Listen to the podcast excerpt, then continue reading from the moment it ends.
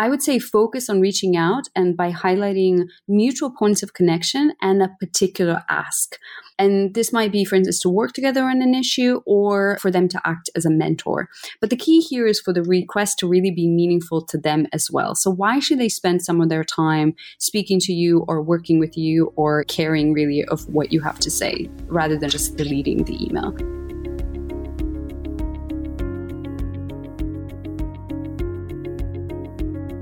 Welcome to the Leaders with Babies podcast. I'm Verena Hefti. I am the CEO and founder of the social enterprise Leaders Plus.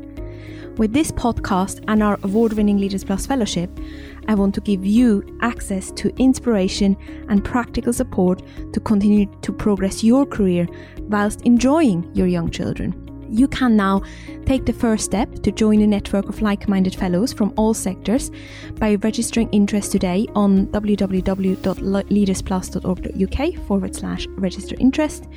Applications to our fellowship will open very soon, and you will get a senior leader mentor, access to thought leadership about what works for parents and careers, and also space to think in a structured environment. So today's conversation is a follow up on last week with the wonderful Dr. Maja Korica, which was very popular. If you haven't listened to last week's episode yet, I do suggest that you go back and give it a listen. Today's episode has been recorded as a follow up just a few weeks ago, and I grill Maja how to apply the key research that we have about networking and about making an impression to a virtual environment.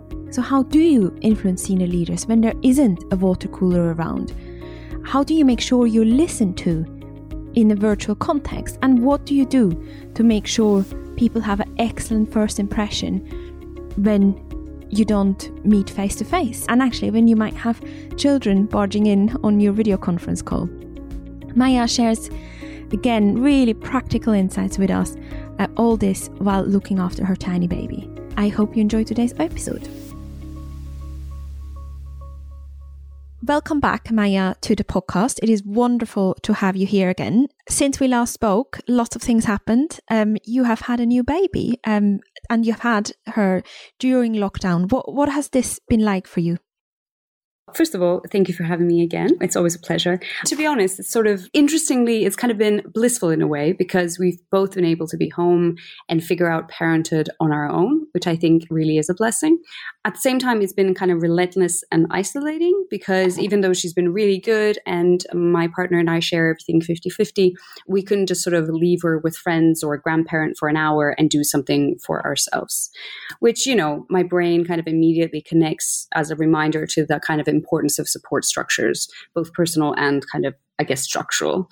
I was just reminded of that earlier today when I was trying to prepare for this podcast while sort of Lou sleeping on me and me typing with one hand. And, you know, while it's good that I may have learned how to type while she sleeps on me with one hand, it's not really a sustainable way going forward in terms of effective working while a parent. So I guess that's one way of reflecting on how the experience has been. I couldn't agree more. You know, the people say it takes a village to raise a child, but I never paid that so much attention. But now, as I mentioned before we started recording, I have a four year old and a two year old. And even the fact that our neighbor can't come oh round God, to play yeah. with them for an hour, yeah. it's just, yeah, you really miss that. And I think you're absolutely right. Obviously, the world has changed since we last spoke. What do you think is different in online networking and building alliances now? I think that's a really, really good question. I would kind of say two things are in particular made more challenging, and these are critical anyways when it comes to organizations and to progression. The first is effective communication, and the second is trust. So if we kind of start with communication, huge parts of this in sort of normal times relies on being in the same room. So that allows us to clock body language and non-verbal cues, and also see people in their environments. So including how they relate to others. And it's sort of, you know, sociologically, anthropologically, from these things that we primarily draw conclusions about people's motivations, about aims, about understanding, their understanding, their character, their morals. Without this, it kind of becomes harder to make sense on our own and or therefore to relate to them, to tailor our communication, to understand really who they are. Similarly, we know that familiarity breeds trust. So we've talked about this a little bit last time, but that's the function of all those work dinners in the evenings, the drinks at the pub, the retreats, the golf sessions on the weekend.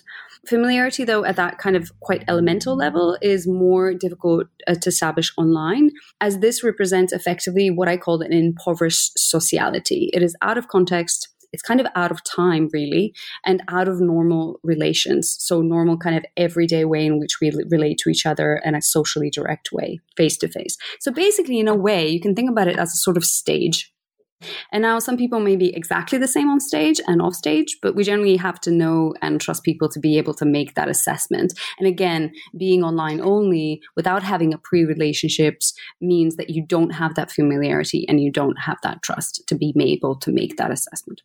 But that being said, it's kind of also the case that crises often spur action. So people might be more open to direct communication and working together with strangers than in other situations. So actually, the kind of current crisis might also be an opportunity to be seized.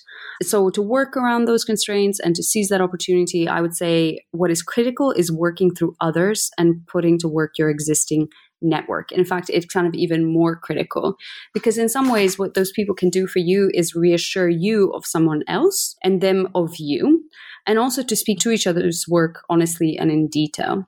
So it's kind of using them as and using those introductions as a meaningful springboard which will kind of more likely mean that you're starting from a place of greater trust and more open communication, which makes both networking and focused alliances far more effective. So I'd say make sure that you are kind of seizing your existing networks, even those that are dormant, but particularly those that can meaningfully introduce you to others because really they will ensure that you're starting from a more trusting position, which will make any kind of communication, particularly around certain issues, which is what building alliances is about, far more effective.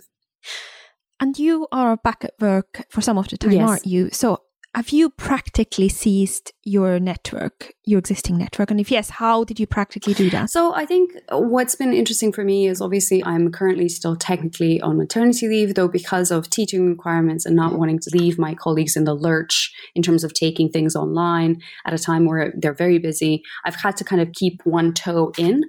And so I've firsthand faced this challenge of, okay, not knowing what's going on in my organization. And also, but at the same time, needing to do certain things that require networking, like, for instance, identify guest speakers or make sure that certain things that are happening in the organization that are important to me, like certain foci around, you know, inclusion, for instance, continue to be relevant. So what I've tried to do really is for instance, when it comes to speakers, I've tried to use those uh, networks quite specifically. And when it comes to basically, for instance, improving my module in a way that I think is important, but which requires additional effort, I've tried to basically go through colleagues administratively who I already know to introduce me to colleagues who I need who I don't know, therefore making that them more likely to want to take requests from me for additional work at a time where everybody is busy, but to actually kind of want to do that because they also recognize recognize the importance of the approach that I'm suggesting. And I know through my contact with their colleagues, who's our mutual contact, that this is something that's also important for them. So you can kind of see that it's a very specific example to me. But the key idea is, you know, to really try to keep in touch with people, try to facilitate conversations with others, knowing that that will come back to you eventually as an opportunity as well and kind of try to, in some way, leverage the familiarity that others have and use that on your behalf. Because, as I said, online only, if people don't know you, they only have proxies really to stand for you. And a far, far more effective proxy than your LinkedIn profile is somebody picking up the phone and saying, Maja is absolutely terrific, trust her. So that's a true North guide that I always stick to when it comes to my own efforts. Interesting. So actually now is the time to invest more in that social proof and really asking others to advocate for you if you can. Absolutely. Either behind the scene or in front of the scenes. Just again on your personal experience, you said it was difficult to establish trust and familiarity mm-hmm. in addition to asking for those recommendations. Is there something else that you do to quickly create a relationship with someone when you can't see them or when you can't well you you can't see them on video conferencing software but you don't have the same level of interaction yeah, I think the other thing, I think about this a lot as well because the way I teach is basically to create psychologically safe spaces. So you might know the work of Amy Edmondson, and she crafted this notion of psychological safety. And basically, what it means is you need to work ideally in an environment and establish relationships in which it is okay for each one of you to be silly, to fail, to not be perfect, to occasionally say something which is not ideal, but to trust that basically the other people won't make fun of you and or won't kind of see that as negative or exploit it in any kind of a way. So I generally try to engage at all times in relationships with people where psychological safety is a part of that. And this is actually critical when you don't already have a pre-established relationship with somebody because what that allows you to do is to in effect be vulnerable with somebody else. So I'll give you an example. So if you haven't spoken to somebody and you would like to establish a meaningful relationship with them, this is going to sound very callous and strategic, but it's kind of what the literature tells us is valuable. What is valuable is actually in some way trying to connect with them in a way that makes you seem like you're not hiding things or being not transparent or having any kind of alternative agendas. And the way to do that is basically to make yourself, as I said, vulnerable. So you might, for instance, make a bad joke, something that makes you a little bit kind of silly, something that makes you seem quite informal instead of very kind of strict and professional. So basically, what makes you more human.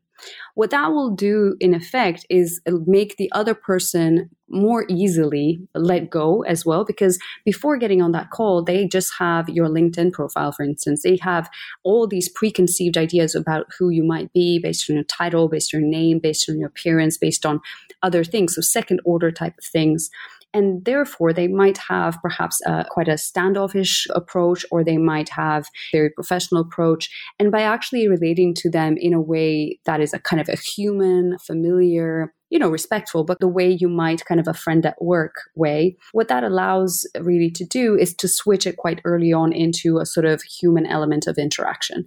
So this is not a place where we need to be very serious with each other. This is a place where we can speak honestly. So for instance, saying something quite honest, occasionally perhaps cursing. Obviously, you don't want to do this with your senior line manager, but it is useful to do this with people who you want to work with at the end of the day, it's all about one, treating people with respect, which means treating them on a kind of human level. And secondly, just kind of honesty, being yourself and showing yourself you know the risk there is is that they might still take advantage of that so you shouldn't share all your secrets immediately that's not the point there but the point is to make it a little bit more of a space where people can just let loose and like i said amy edmondson really emphasizes psychological safety as critical for both better organizations and mutual learning. And I would say, actually, for establishing meaningful connections with people of what we call swift trust, that's critical as well. Yeah, I can relate to that. It's quite interesting, actually, that you mentioned swearing. I don't advocate swearing. I don't usually swear, sometimes, but not usually, and definitely not usually on video conferencing. But actually, I did read some research. I can't remember who it was from or if it was credible or not, but I did read some research that people find you more honest if you swear. Oh, um, yeah, yeah exactly that. I'm not suggesting you go on a kind of tirade of five minutes, but if you, for instance, say crap, this is crap, for instance, for some people, that might be a way of breaking the barrier, but also to make yourself just honest. So you're not kind of faffing, you're not kind of embellishing, you're just calling it as it is, right? That's a way in which, for instance, that, that kind of cursing might be effective. I used to be very formal on the phone or on video conferencing before the lockdown a lot more formal than mm. in face to face meetings. But I've really changed that. And I haven't planned it because of what you're telling me now. I didn't know this. But intuitively, I just realized that I had to just give a bit more of myself. Yeah. And the imperfect self. And of course, the fact that my kids might run in because they're escaping from whoever is looking after them downstairs. That helps, obviously. Let's talk about women and lockdown or carers and lockdown. So we do know there's a lot of research to show that women are disproportionately affected by the impact of coronavirus. So we know they're more likely to shoulder childcare, they're more likely to be furloughed, and they are probably more likely to be made redundant in the coming months. What is your view of the impact of this long term? So, first of all, absolutely, we have mountains of evidence that this is the case. So, just to highlight a couple, it's not just a return to old gender roles. So, for instance, we have Institute from the evidence from the Institute for Fiscal Studies that you may have seen that kind of suggests very clearly that though both parents of opposite genders might be working at home with kids, men have more uninterrupted hours than women. Also, sort of when men bring kids on the call, it's kind of seen as cute rather than unprofessional. So, there's some of that kind of old gender roles and biases. But also, as you kind of mentioned, some of the most female dominated industries have been most heavily hit like retail, but also beauty and childcare, which incidentally have been among the last to reopen as well, which tells us something. That also means there's little structural support there to parents via creches or schools, but also things like cleaning or nannies for those who can support it. All of those are not available. So if you combine that with not being able to see family or friends for childcare, we kind of talked about that a little bit, and the impact is clear if you're lucky to still have a job you're going to be doing it, as far as I can see, at least three paces behind those with no care or parenting responsibilities. And putting that even even broadly speaking, this is for me the beginning or more accurately and realistically a dr- drastic exasperation of an already formally or informally tiered economy. I think here I'm reminded of a recent RSA blog that I read, and it phrased it as we may be in the same storm, but we're not in the same boat. And I think that's a really nice metaphor because some of us will be in a yacht and others will be sort of in a sailboat whose motor has been cut and the sail is kind of looking iffy a bit as well. As a consequence, more effort is really needed simply to stay in place, performance and jobs wise, much less get ahead. And I think that's absolutely realistic impact, and we're already seeing that. Agreed. And there are really no simple fixes, unfortunately. If you would suggest, let's say someone is listening to this and they have been affected for whatever reason, they're doing the, the majority of the childcare at home. Maybe if they have a partner, their partner might want to do it, but their employer might not expect them to do that. So if someone is listening to that and they want to do one thing to minimize the impact of this period on their long term career, what one thing could they start doing, if anything? Well, I think there's a couple things they can do, and some of that relates to things that I normally advocate in terms of just staying ahead and not letting their career veer off, in a sense, if that's a meaningful progression they want. It kind of relates to a critical bigger point, which I'd like to highlight, which is that to get ahead, you have to be seen to be performing, but also joining. And I think those two things are both in different ways made more difficult by the present situation. So being visibly online and available is hard enough.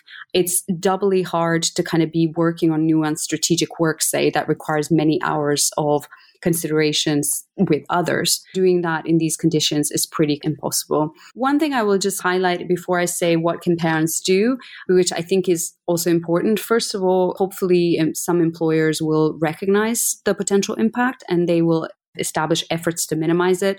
I remember reading an interview, a piece in the Financial Times where Deutsche Bank US chief exec was quoted saying, We're going to be really clear, for instance, that there's not going to be a distinction going forward between someone who's in the office and who's out of the office. So they're equally able to do their job and equally able to be part of the team. To be perfectly honest with you, I think the realization is great. I think the actual practical follow up of making sure that those differences do not lead to differences in promotion and opportunities I think the latter is much less likely and much more of a challenge. So, for instance, we have evidence, just to give an example, from Professor Mishan Wissenfeld and NYU Stern, that basically, if you're working remotely, you're far more likely to be disadvantaged in terms of promotion outcomes and pay unless your manager is also remote. So there's a kind of need, basically, structurally, ideally, that everybody be on the same playing field.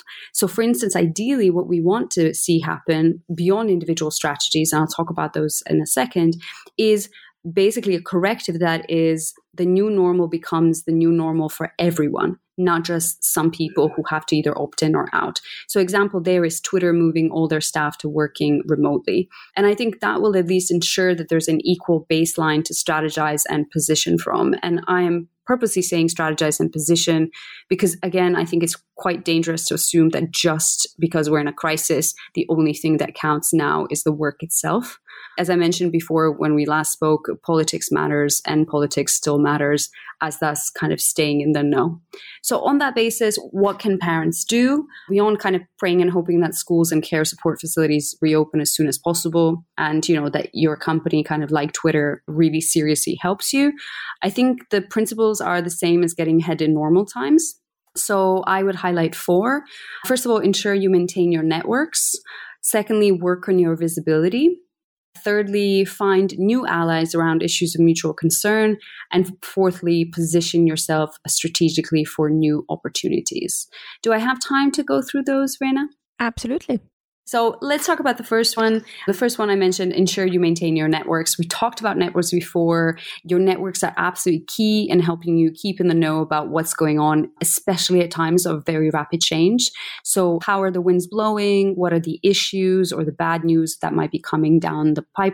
What might be the key opportunities at the same time? So you have to make sure you're maintaining them, which means absolutely prioritizing them and not seeing them as an extra. So particularly when we're kind of very constrained at work, we have kids running around, we might have other obligations, we have all these other things that are, are pushing for our time. It's very easy to kind of forget about that. But if you could just make it a dedicated task for yourself to make at least one phone call or series of texts a day with key members of your network, that will make sure that you keep in regular contact and keep those networks going. Secondly, you have to work on your visibility. The good news about the current situation is that the customary corporate practices of dinners, evenings at the pub, etc., which are all quite exclusionary to parents, are no longer possible. So instead, the kind of familiarity with senior leaders has to be achieved in some other way. Of course, people who already have that familiarity and trust are at an advantage here. But the breakdown of kind of the usual structures, which Corona has facilitated, also does create openings. So, for instance, it might be more appropriate to reach out to potential mentors if you're, let's say, on a company wide call in which they made a point that you particularly agreed with. At the same time, you may want to consider your work and see if there are any of it that kind of relates to or can provide a solution to a forthcoming issue. You can then use your network to understand how to best approach someone who might be a friendly sponsor who shares your concerns and establish yourself basically as a visible and valuable contributor. Another good thing about this is that basically thinking about what you need to make yourself visible may also encourage you to think about prioritization, especially at times like this when you have so many other things competing for your attention. How you decide to spend your time and what you decide to spend your time on is absolutely critical and keeping an eye out on that visibility question, which means visibility to key audiences and around key issues, is, I think, absolutely critical. Our time is at a premium, so the idea is we should use it wisely. Thirdly, find new allies.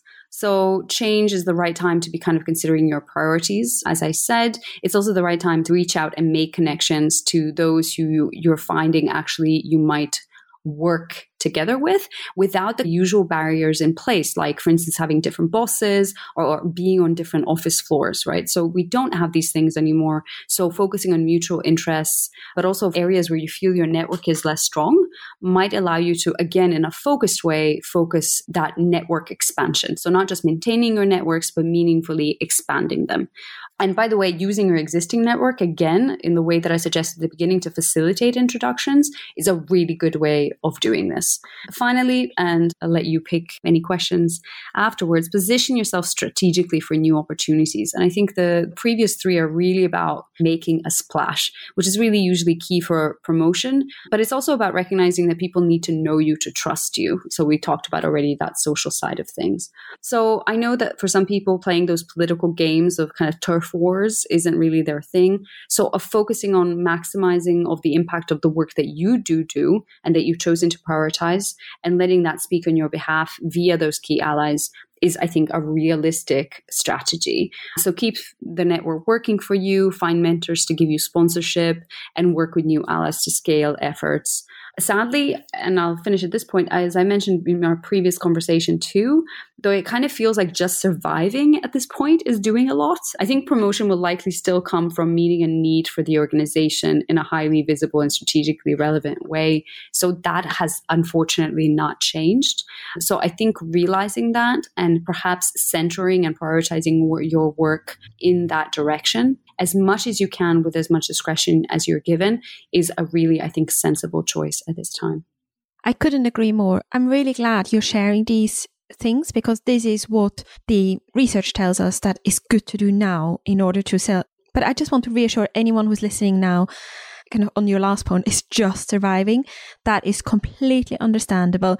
In terms of your long term health and well being, it's no, probably absolutely. the most important things to look after yourself. And actually, hopefully, we're going to work until 70. So that means we do have time. But if there are simple things that you can do, like these really practical tips that you've given, then definitely put yourself out there. And sometimes it's not about doing more necessarily, it's just about doing things slightly differently. Yeah. And to that point, I just wanted to say, I think the bit that you highlighted is really important. You know, I was answering the question from the perspective of if you wanted to get ahead right now, this is what you could do. But all the things that I've mentioned, and particularly maintaining and expanding your network, thinking about allies, thinking in those ways about, okay, just prioritizing for yourself, all of that is with the recognition that these are investments for the long term. And a huge part of all of this is also timing. As we've discussed previously as well, maybe your version of a good life is just having a better work life balance. Maybe it's not getting ahead in organizations, but maybe it's creating space for you to perhaps you've actually enjoyed lockdown. Perhaps you realize that now your priorities have changed. So it's about creating a space for you to be able to capitalize on that. So it's not just necessarily, you know, acting in the now. It's also about basically creating an environment from which you can do what works for you in the longer term. And it doesn't have to be right now. All those things that I've described, as you rightly said, you know, getting ahead isn't worth it. I certainly wouldn't think so if it compromises your health and your well being and your family life. And all of us right now are exhausted. So, really, this isn't necessarily to kind of suggest that this is necessary work that needs to be done. It is just to say that this is if this is something that you want to do. This is perhaps worth building toward at this time realizing that of course everybody has different constraints. Absolutely. And i'm a big proponent of putting yourself out there. And i do think while the system isn't equal yet and clearly like you described it really isn't we do need to do those things to put ourselves out there and to create those connections, which is why I really wanted to chat to you again for this podcast. We also talked about the decision making of executive teams and those very senior leaders about how they make decisions. And if I remember right, the bottom line is that they don't really make the decisions in the official meetings where they're saying they would make decision. It's they're making decisions in informal spaces. Yeah, exactly. So if someone hears this, but now the only thing very, you know, there's no water cooler anymore. In a Zoom meeting, it's not that yeah. easy to have those informal discussions. Sorry, there are obviously other non Amazon owned wonderful video conferencing sites out there. I'm trying to wean myself off Amazon. It's very difficult, but I, from an ethical perspective, I think it's a good thing. I'm with you. Anyways, my question is how do you, in this new environment, get access to executive leaders and how do you help them influence their decision making? So there's two aspects there. I already mentioned the first bit, which is how do you reach out to them at all, especially with those informal social opportunities that simply aren't there in the way that normally would be. So there's no water coolers, etc. That being said, when it comes to senior leaders, you know, for the rest of the organization, there's rarely a water cooler when it comes to mm-hmm. coming to those people. You know, they live largely separate lives, especially in large organizations. But that being said, so in, in kind of in a different way, the current crisis has opened up real opportunities for meeting people beyond usual hierarchies that would have perhaps prevented that. So I think actually the story there is a bit positive. And in particular, I would say the first question of how do you reach out to them? I think, you know, I mentioned already uh, some of those large meetings. If they were to make a point, I would say focus on reaching out and by highlighting mutual points of connection and a particular ask. And this might be, for instance, to work together on an issue or for them to act as a mentor. But the key here is for the request to really be meaningful to them as well. So why should they spend some of their time speaking to you or working with you or caring really of what you have to say rather than just deleting the email? So the ask cannot be just something of use to you, but ideally something of use to both of you. Importantly, again, you can kind of see these things all connect and mutually reinforce. Your network might be able to tell you what they're passionate about or how best to approach them.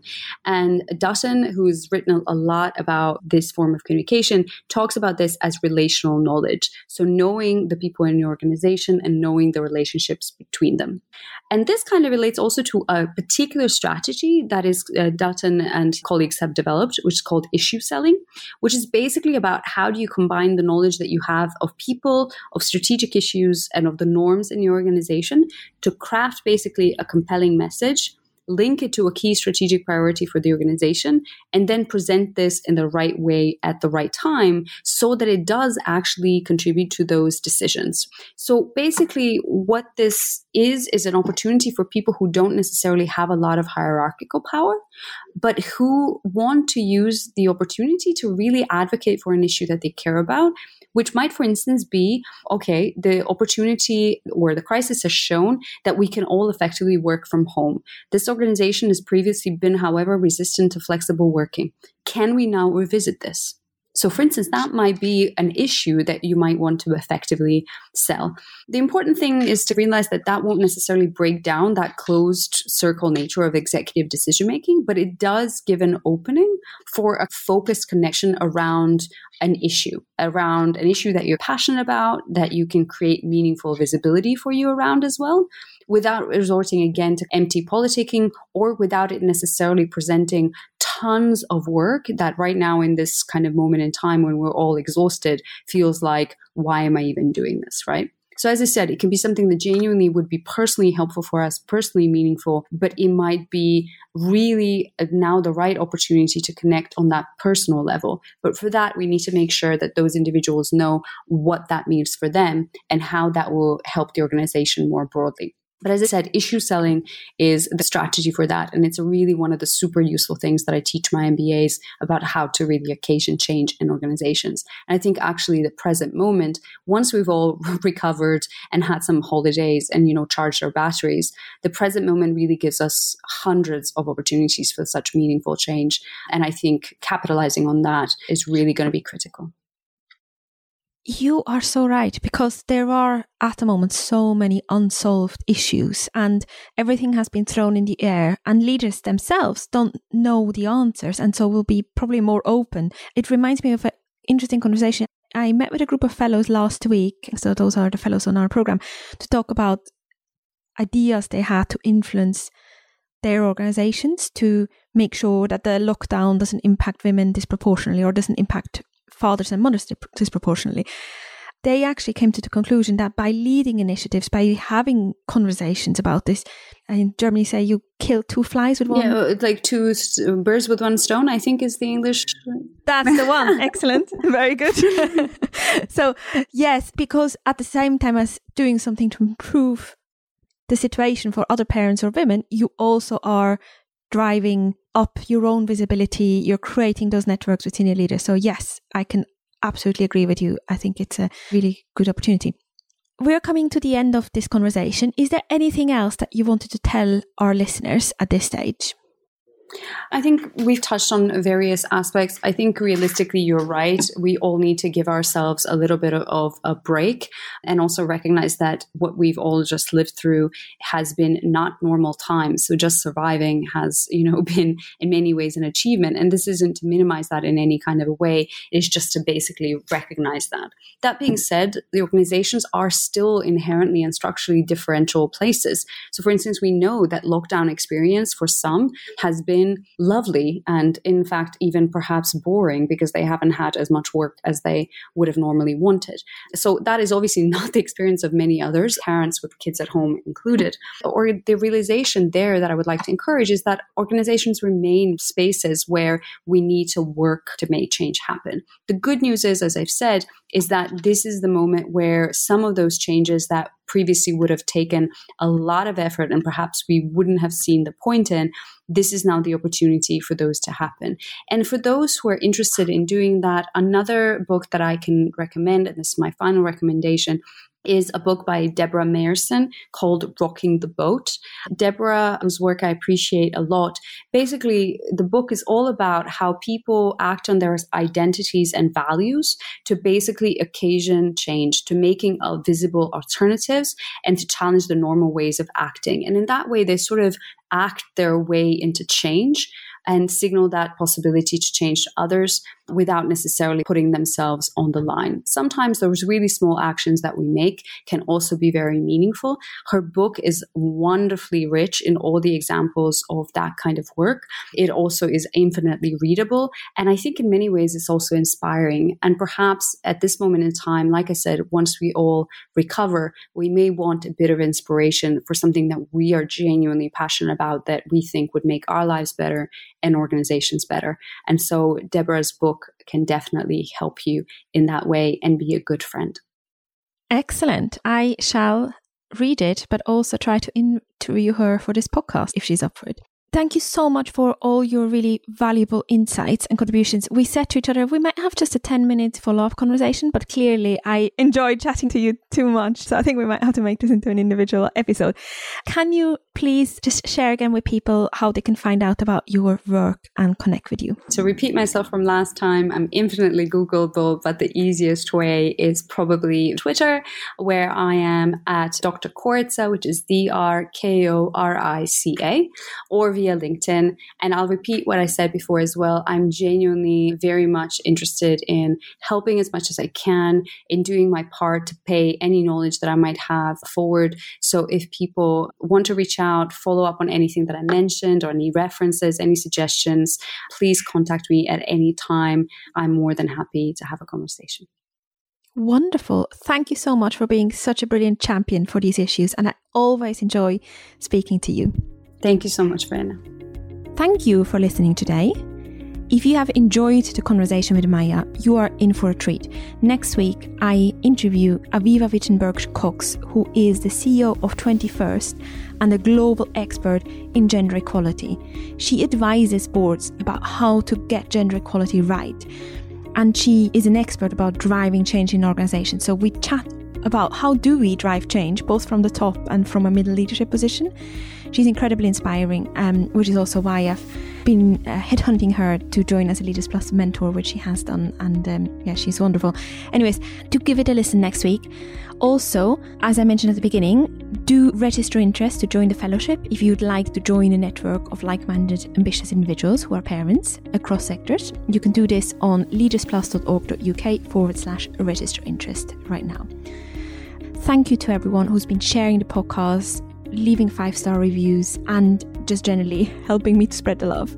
I do this because I'm passionate about it and I want to spread this message that it is okay to love your ambitious career and to love your children at the same time. You don't have to choose, you shouldn't have to choose. But I really need your help to spread this message further. So I would love to make a difference to a thousand listeners by September, which now is not too far away. So, if this podcast has helped you, inspired you in any way, then please take one moment to share it with five of your friends. Leave a review, ideally five star, and most importantly, do hit subscribe to the podcast. Um, thank you so much in advance for your help. I really do appreciate it. Until next time, have a wonderful week